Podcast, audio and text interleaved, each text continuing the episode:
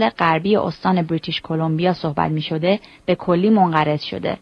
دیگر گویش های بومی کانادا که در خطر هستند بیشتر در نواحی جنوب شرقی و غربی کشور در جوار شهرهای بزرگ قرار دارند و متعلق به بومی ها یا سرخپوستان ساکنه این مناطق هستند. در مناطق شمالی همچنین یک سری گویش You're listening to C I T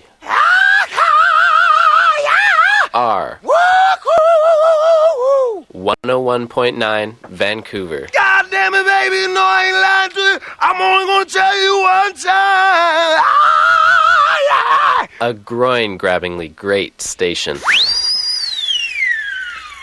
Woo!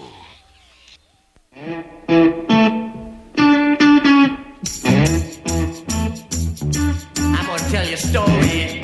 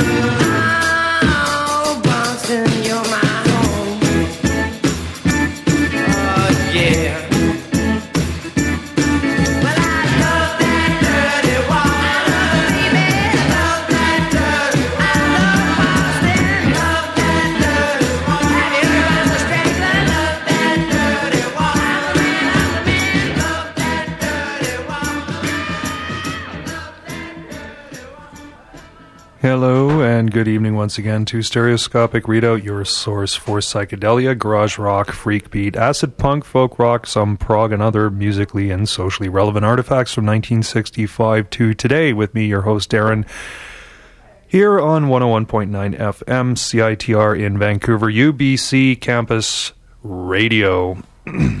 and I'm going to do the show I've been talking about for a few weeks now, but one thing or another kept getting in the way. And that is Boston 1965 to 1969. Uh, kind of not a to the I guess on a surface look of the 60s, it doesn't really Boston doesn't really strike one as an epicenter for any sort of psych or underground music, but uh, it was the focus of a very controversial ad campaign mounted by MGM Records in 1967 and into 68, where they attempted to, um, shall we say, establish a quote Bosstown sound. Uh, which backfired into 68. However, there is a plethora of really good bands that were left on record uh, for the listening and collecting public and we're going to be listening to a few of them tonight. There's a lot which I'm not going to be able to get to. I'll list off a few of them later. But uh, decided to start off with, ironically, a band that was not from Boston. Started off tonight with the Standells, who were from Los Angeles. Um, but their big hit, Dirty Water, which hit, I think, number 11 in 1966, was taken to Boston's breast and loved, so to speak. Uh, apparently, the song is still played at Red Sox games when uh, at Red Sox home games when the Red Sox win. So uh, thought I'd start off with that vibe, but um, I'm going to start off with sort of the rock and roll garage sort of roots of the Boston scene because there were a number of bo- bands that did come from uh, Boston, such as the Barbarians, Teddy and the Pandas, who I'm not going to be able to get to tonight. But we there were Barry and the Remains, there were the Rock and Ramrods, and of course there were the Lost, featuring Willie Loco Alexander.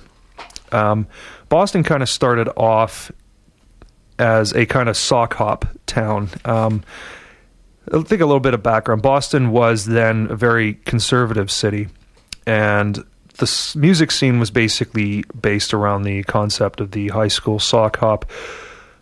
When the rock and roll fans sort of matured to an age where they still wanted to go out and see bands, but they were no longer in high school, there kind of sprung up a very low key uh, shall we say, circuit of um, one off club dates. There weren't actually any sort of rock and roll clubs at the time, but there were a lot of promoters who would rent out like Masonic halls and things like that to have shows where bands like Barry and the Remains would play. This sort of set the stage to what would happen later on in 1967 when the first Vancouver, I mean, Vancouver's, Boston's first psychedelic ballroom, the uh, Boston Tea Party, would open. But uh, we're going to start off with Barry and the, ooh, excuse me, Barry and the, whoa, wait a sec. I should get more organized here. There we go, Barry and the Remains. This is Once Before.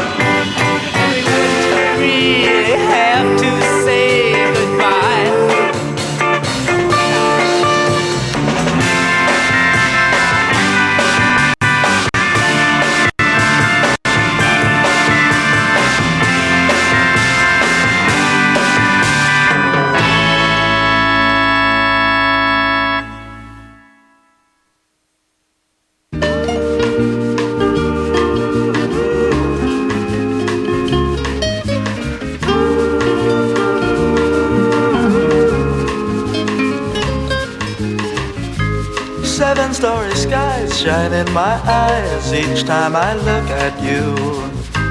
Eleven rosy rainbows and my brain glows, sun comes shining through. Mystic magic oceans of pearls and diamonds shining, cause we're so in love.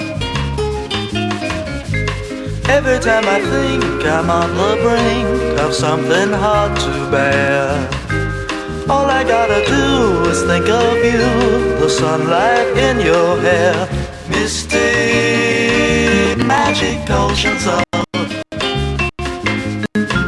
pearls and diamonds shining, cause we're so in love.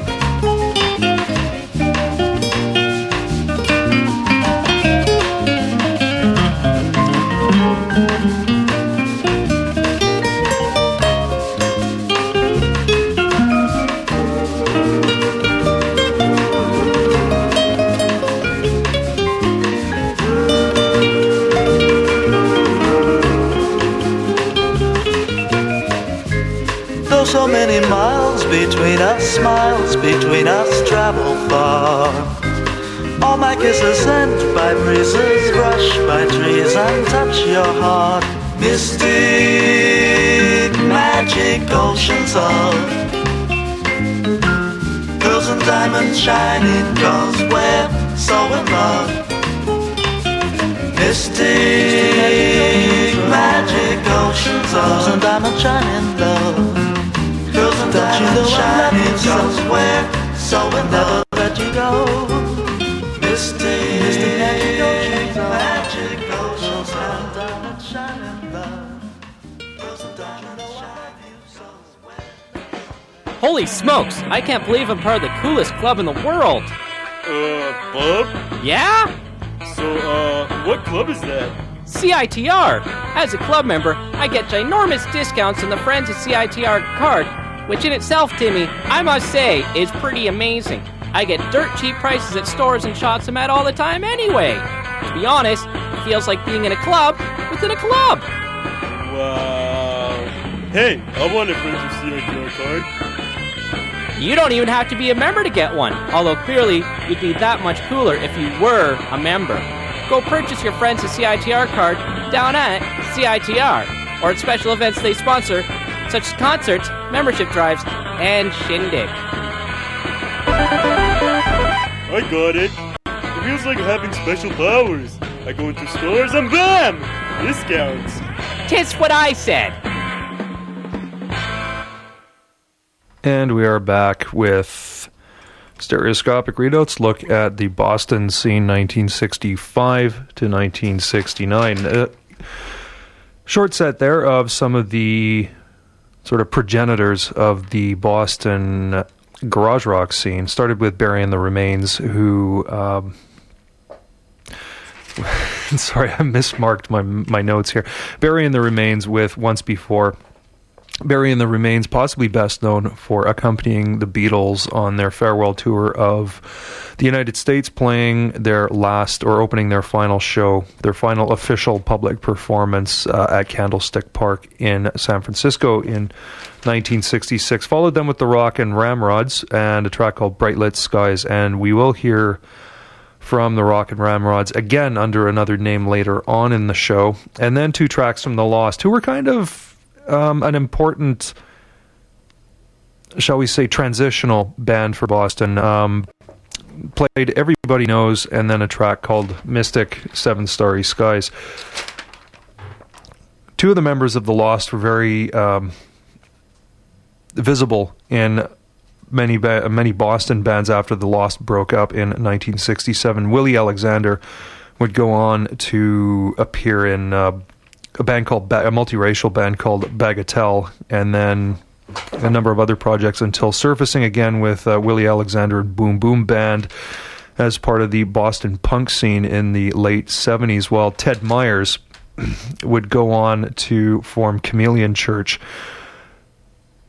probably best remembered for having Chevy Chase on drums. Uh, and Ted Myers would also be involved with a third incarnation of the band Ultimate Spinach, who we will also be hearing from later on in the show.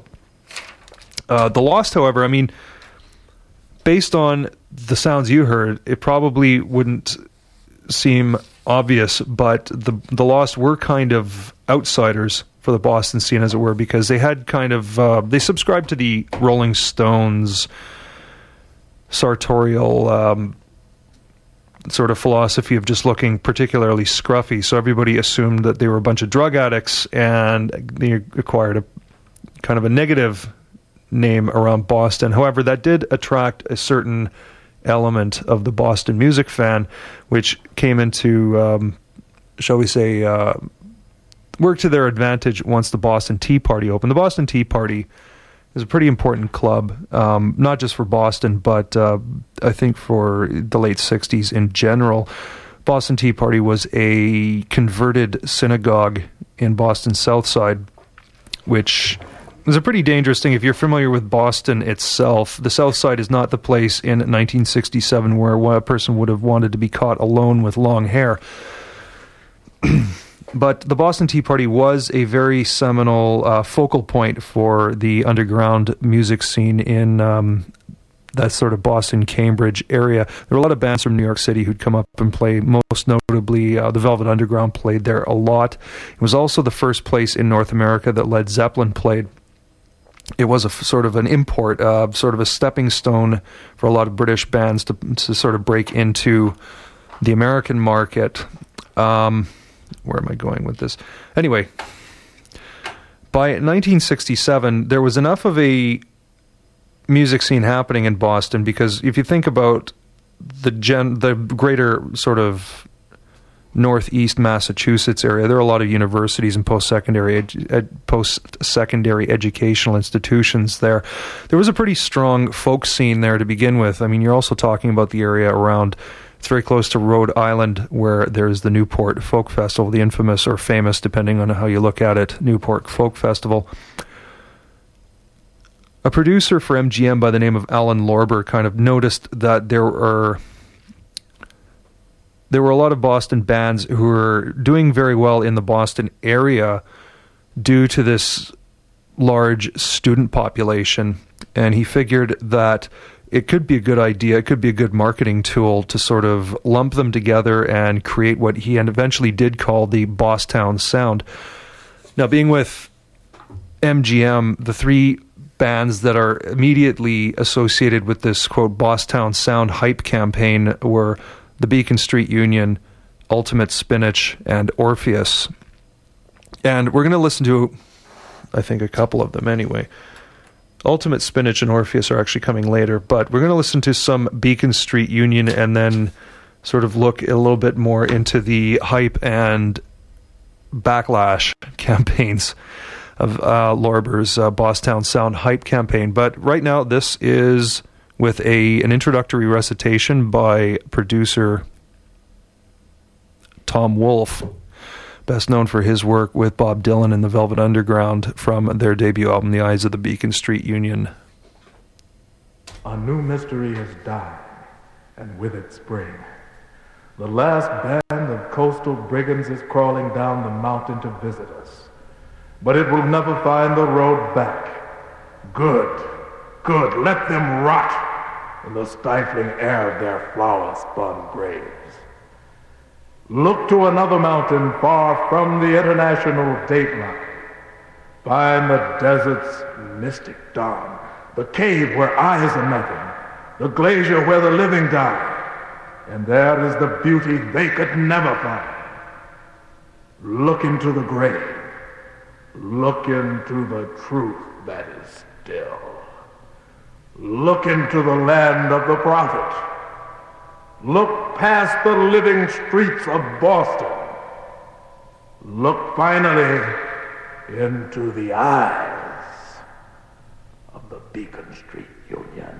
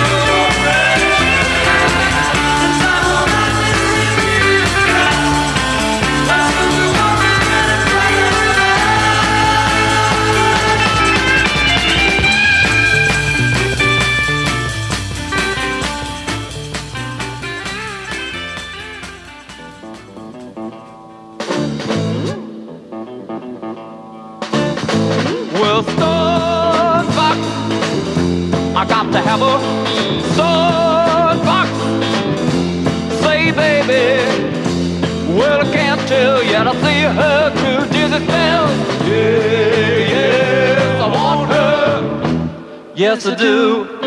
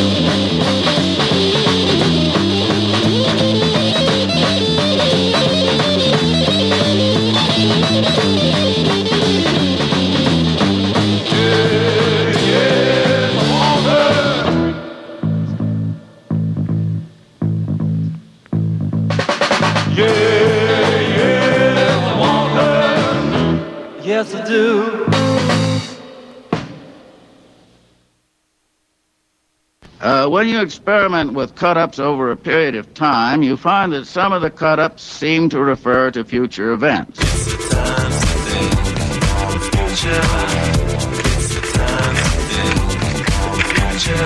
Well, we went on to exploit the potentials of the tape recorder. Now back to modern times. Tapes, tapes, tape recorders. Cut up, slow down, speed up, run backwards, inch the tape. That means uh, work it back and forth across the tape head.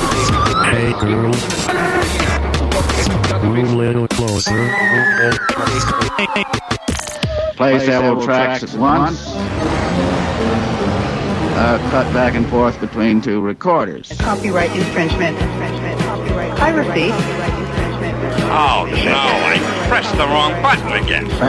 So cut-ups put you in touch with what you know and, and do not know that you know. Exquisite Corpse, Thursday, 7.30 to 9 p.m. on the mighty CITR Radio 101.9, Vancouver. This is not all rock and roll, dude.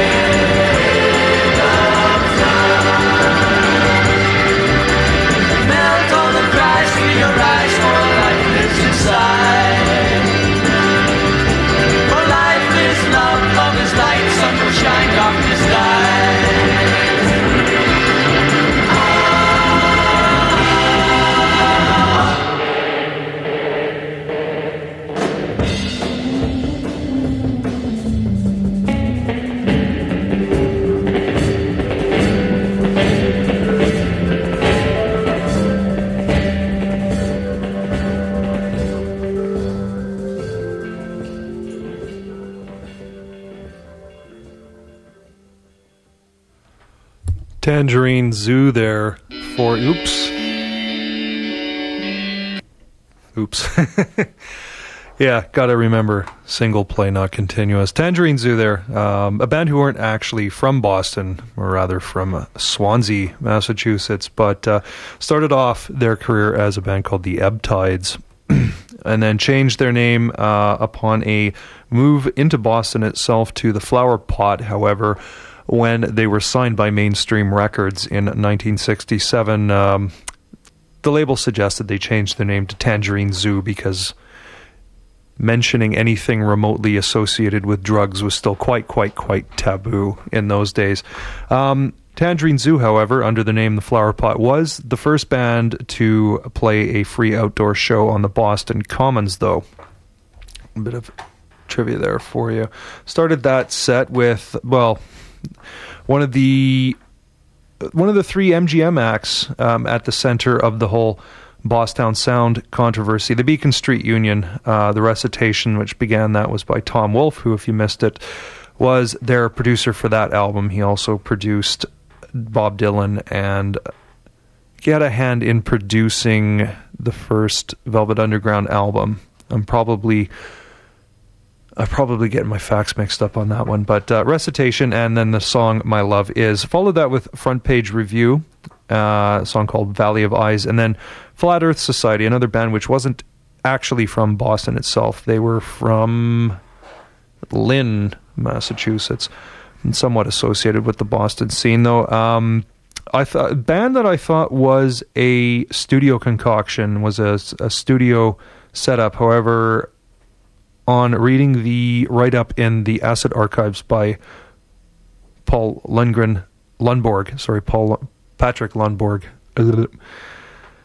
Well, they are banned from Lynn, so um, you heard 4 and 20 from their one and only album Waleeco, which was released as a promotional item for the Waleeco Chocolate Company.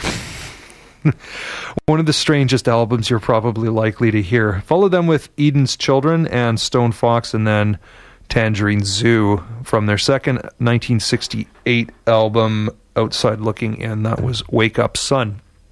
Now, I mentioned the Bosstown Sound campaign was launched by Alan Lorber of MGM Records. It centered around the Beacon Street Union, Orpheus, and Ultimate Spinach. However, the main problem with that campaign was the fact that there really was no kind of quote Boston sound. There were a lot of bands, but they didn't all have like a, a sort of a unifying sound. Not certainly not the way that the uh, Los the Sunset Strip bands in Los Angeles had a recognizable sound, or certainly the multiple guitar big rock band sound of the San Francisco groups, or the Northwest sound of bands like you know the Sonics and the Kingsmen.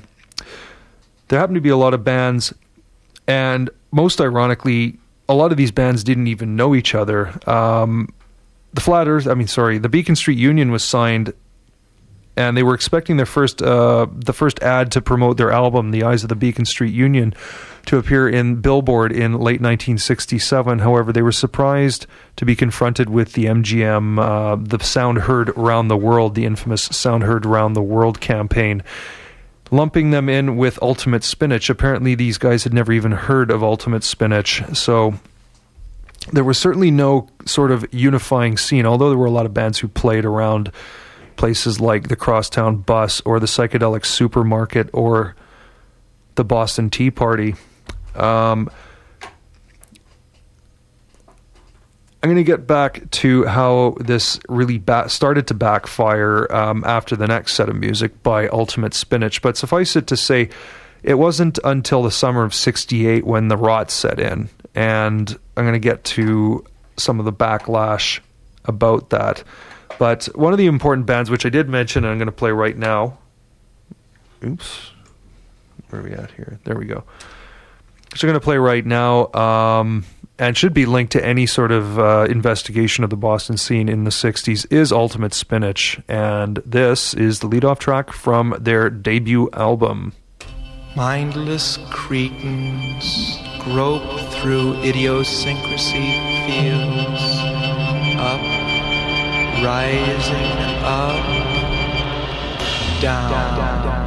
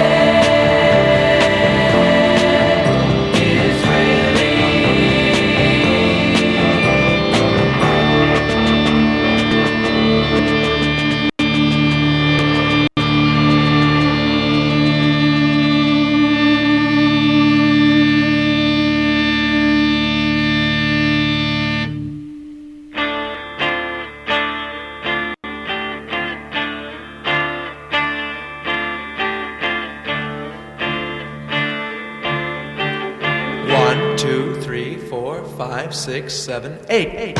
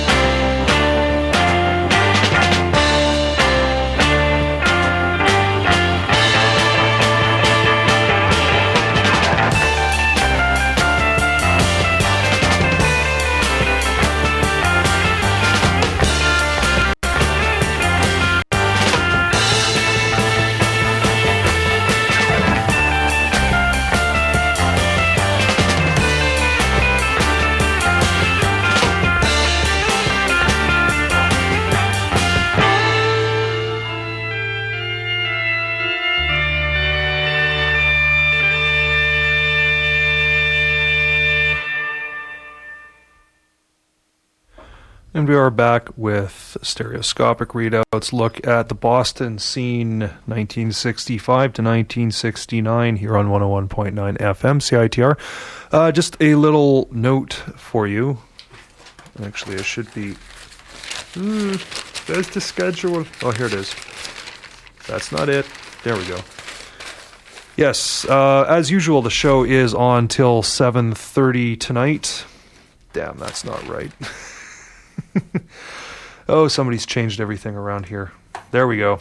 As usual, we are on till 7.30 tonight when Bleak comes in and takes over with Exquisite Corpse. He is on till 9 when Ben comes in, does live from Thunderbird Radio Hell. And then at 11, between 11 and midnight, it's Hypnotic Groove. and then, actually, I've just been made aware of this. Uh, from midnight until 6 a.m. tomorrow morning, we have the return of Aural Tentacles. That's oral with an AU, meaning sound, not the good kind of oral. Anyway, back to the Bosstown sound here. Uh, Ultimate Spinach. Sorry. Ultimate Spinach Band, centered around Ian Bruce Douglas, a multi instrumentalist who wrote most of the tracks, and female singer Barbara Hudson. Um, sort of got caught up with Alan Lorber and the MGM Bosstown Sound hype campaign. And unfortunately, Ian Bruce Douglas would leave after the Ultimate Spinach's second album. Uh, a third incarnation of the band was formed with the aforementioned Ted Myers from The Lost being drafted in, as well as Jeff Skunk Baxter on guitar, who would later on play with Steely Dan and I think the Doobie Brothers as well, but we won't really mention them now, shall we? By 19, by mid 1968 or the summer of 1968, the backlash had kicked in for the um, against the Bosstown sound. The funny thing about it being, as is mentioned by, oh, what's his name here? By Paul Lavelle on his excellent, excellent website, uh, the Boston Sound 67 to 69, uh, which is at www.punkblowfish.com backslash Bosstown Sound .html or if you just look up Bosstown Sound on Google, that will be the first entrance or the first uh, search result that pops up. Lavelle notes that not a whole lot of people bought into the Boston Sound hype, but they certainly bought into the Boston Sound backlash, and most of it was based around the fact that these bands didn't have a common quote sound as Lavelle or as Lorber was um, promulgating. Which I mean, if you ask me, isn't really a bad thing. I mean, if you got a whole, whole lot of bands, the last thing if you got a bunch of bands in a city, the last thing you really want is for you know 10, 15, 20 bands to sound exactly the same.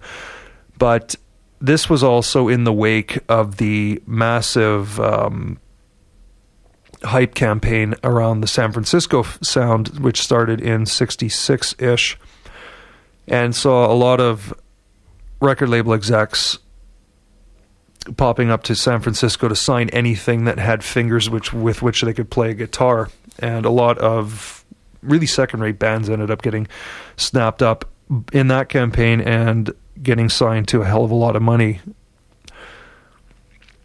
So people were wary of anything that sort of smacked of hype by 1968, and unfortunately, the Boston band suffered as a result of it. Um, where are we at here?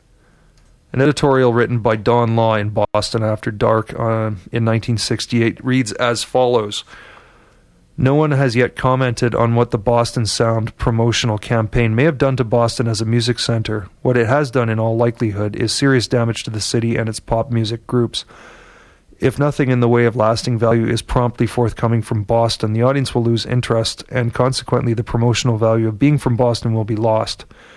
Even worse, being from Boston may start to evoke an oh, another one of those response from the record buying public and hence the recording company executive.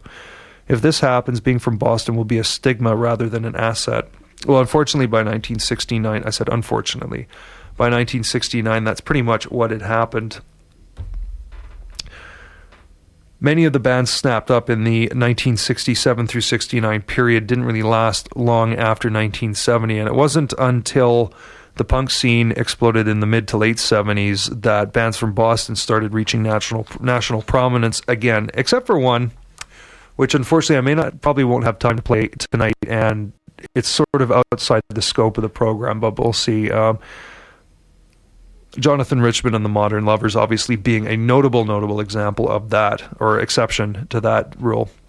But still have a lot of really good music to get through, and I'm going to start this next set off with uh, kind of a collector's favorite. This is Lazy Smoke.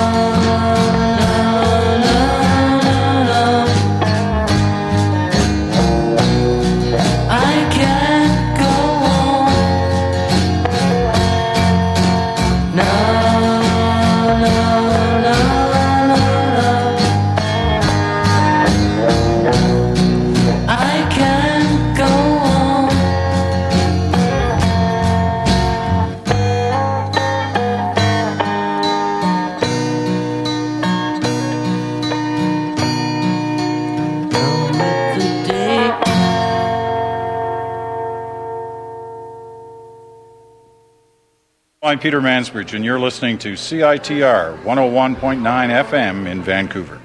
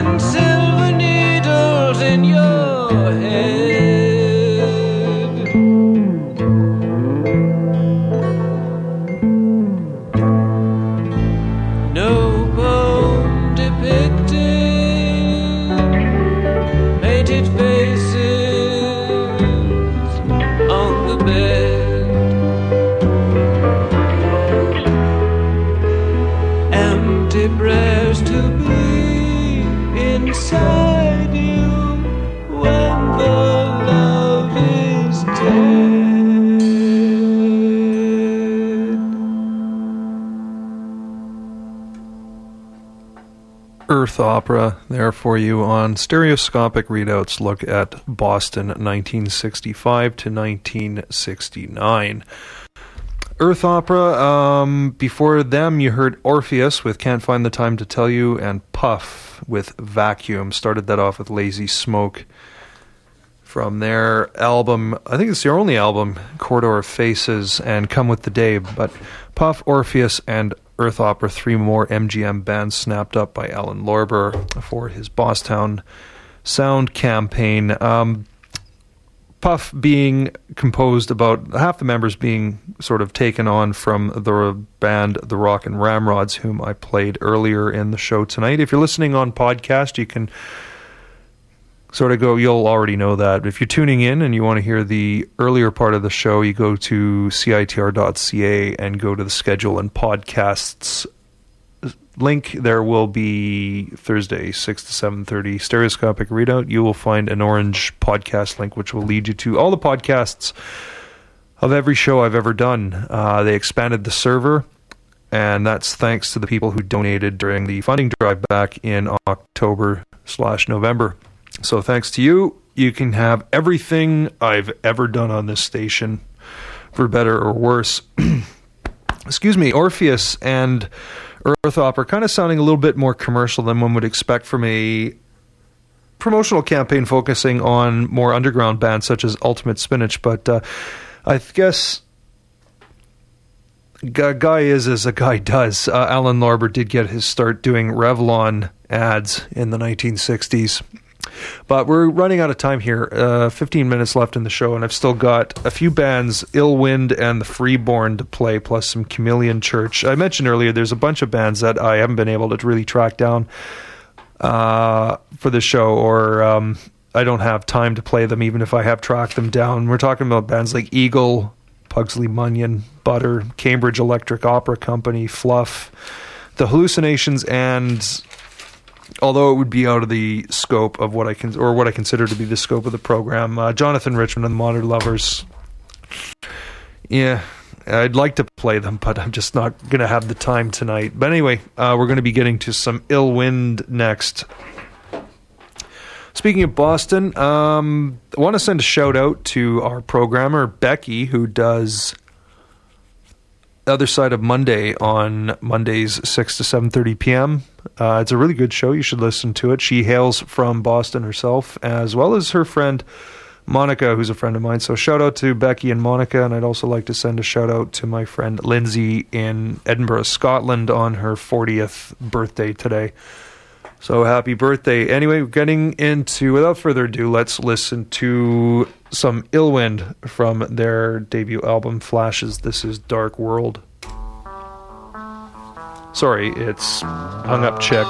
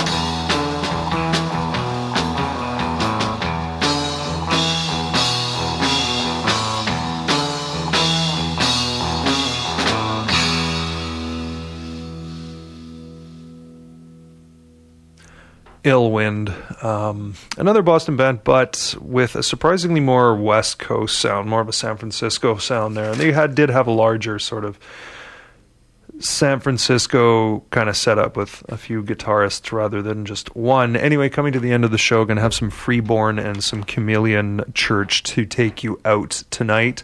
But I just wanted to mention this weekend, um, Saturday the 7th. No, Saturday the 7th? Yes, Saturday the 7th. Big show at Chapel Arts, which is on Dunlevy Street, just one block north of Hastings and behind the Patricia Hotel.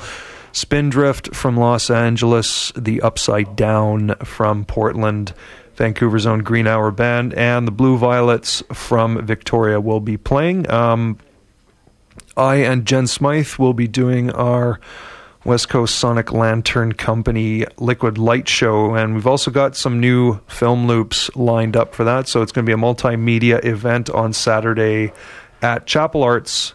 Again, one on Dunlevy, one block north of Hastings, in behind the Patricia Hotel, or where Pat's Pub is, as you as you all should know. And I do have a ticket plus one, two tickets for that show to the first person who calls me here at 604 822 2487. That is 604 UBC CITR. Spindrift, The Upside Down, Green Hour Band, and the Blue Violets this Saturday night at Chapel Arts that is essentially it for me this week. Uh, we'll be back next week with my International Women's Week special, uh, International Women's Day on Sunday the eighth. But uh, it's we're making a week out of it. Yes, we are. Anyway, here we are, Freeborn from Boston, Massachusetts. That is our look at Boston, sixty-five to sixty-nine here on Stereoscopic Readout, one hundred one point nine FM, CITR. See you later.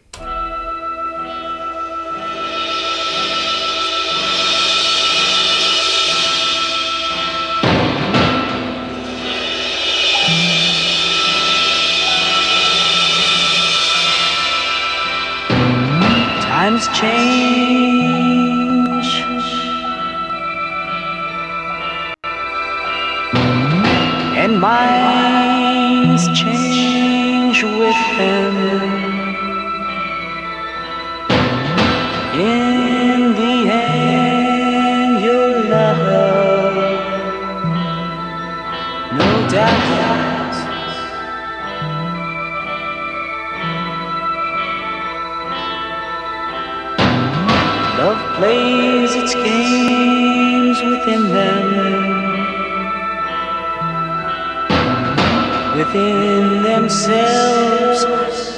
Find themselves